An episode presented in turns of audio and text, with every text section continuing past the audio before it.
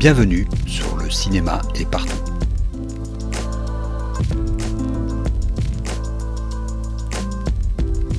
Un podcast sur l'industrie du cinéma et ses évolutions.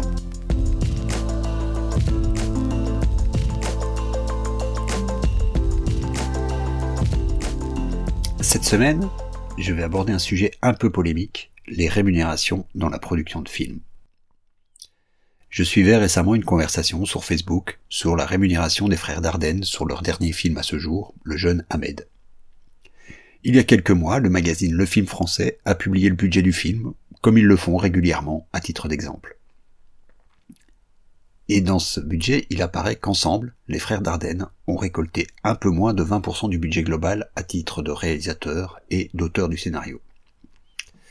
Comme très souvent sur Facebook, cela a déclenché une série de réactions indignées sur le thème d'un système qui ne tourne pas rond. Ce qui m'étonne là-dedans, c'est que le sujet étonne encore. Alors avant d'aborder la question plus avant, un petit disclaimer. J'ai moi-même une position claire sur le sujet que nous appliquons dans notre société de production. Nous appliquons une égalité salariale stricte, c'est-à-dire que les réalisateurs ou réalisatrices touchent à la journée la même somme que les gens qui occupent n'importe quel autre poste. Revenons-en à notre polémique, et cela va nous obliger à plonger un peu dans la manière dont les films sont produits dans notre fédération. Sur un budget de production, les producteurs se rémunèrent de différentes façons. D'abord à travers un poste de producteur ou productrice délégué, ensuite sur un pourcentage du budget global de production. La norme est de 10% à titre de rémunération de la société de production et de 7% à titre de frais généraux. Le cas des frères Dardenne est un peu particulier dans le sens où ils sont également producteurs de leurs propres films. Cela n'a l'air de rien, mais ça a des implications importantes. Et donc on peut imaginer qu'une partie de leur rémunération en tant que réalisateur couvre aussi une part de leur responsabilité en tant que producteur. Cela n'est bien sûr qu'une supposition. Mais prenons que la moitié de la rémunération est en fait une part de production. On en arrive à un pourcentage d'environ 30% du budget global qui revient à l'aspect production du film. C'est énorme. Mais est-ce que ça l'est vraiment ? Ce n'est pas la première fois que j'entends ce chiffre de 30% comme la marge minimale pour atteindre la rentabilité sur une production. Et ce n'est pas aberrant compte tenu de la masse de travail, d'administration et de risques que comporte le métier. Sauf que, me direz-vous, le film se vend, fait des entrées, des ventes aux télé, des recettes. Certes, mais les recettes ne sont pas les bénéfices. Et là, il me faut parler de financement. En Belgique francophone, mais dans une grande partie des pays européens, les films, en tout cas les films d'auteur, sont financés par des pouvoirs publics, des incitants fiscaux, des organismes de financement régionaux et des préachats. Ces financements sont pour la plupart des avances, qui doivent être remboursées sur base des recettes. Comme pour tout produit, un film ne fait des bénéfices qu'une fois qu'il a remboursé ses coûts de fabrication. Et c'est là que le bât blesse pour la Belgique. Prenons un exemple d'un film à très petit budget, 1 million d'euros. Sur la seule vente de tickets en salle, un producteur récupère à la grosse louche 2 euros. Il lui faudrait donc 500 000 entrées en Belgique, rien que pour entrer dans ses frais de production. Quasi impossible.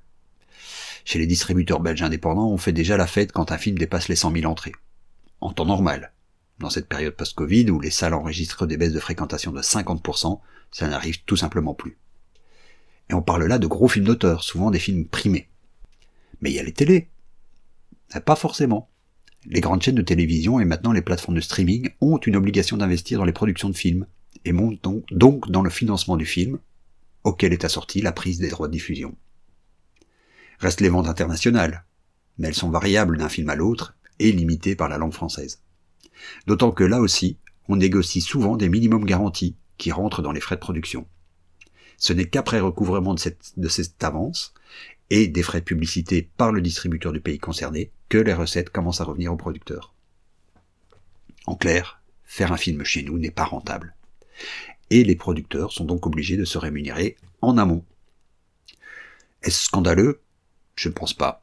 Le cinéma est une industrie, mais c'est une industrie du prototype. Le risque est sans cesse renouvelé. Et en plus, tous les arguments d'ordre culturel et artistique jouent aussi, bien sûr. On peut se scandaliser tant qu'on veut de ce qu'on pense être des aberrations du système. On peut se dire qu'un cinéma qui ne fait pas de bénéfices ne devrait tout simplement pas exister. On peut. Mais ce n'est pas le choix que nos pays ont fait. Et force est de constater cette tarte à la crème, Sans ce système, il n'y aurait pas de frères Dardenne, mais pas non plus de Jacques Vandormal, ni de Nabil Belnyadir, de Panique au Village, de Fils de Plouc, de Laura Vandel, dont Un Monde est l'un des films de l'année. Reste à se poser cette question. Malgré cela, les Dardennes méritent-ils une telle rémunération ? On le voit, étant donné notre mode de production, la question n'a pas vraiment de sens. C'est parce qu'ils ont réussi, à travers leur société de production, à réunir des fonds conséquents qu'ils peuvent se rémunérer autant. Ils ne dépassent pas les standards tacites du métier. Et n'oublions pas qu'ils servent également de porte-drapeau de leur société de production, avec laquelle ils produisent la fine fleur du cinéma européen. Leur réputation et les sommes qui leur sont reprochées ici servent aussi à prendre des risques ailleurs. Je terminerai cet épisode par une question totalement ouverte, à laquelle je n'ai, pas plus que quiconque pour l'instant, aucune réponse. Une industrie cinématographique rentable est-elle possible en Belgique ? Et à quel prix ?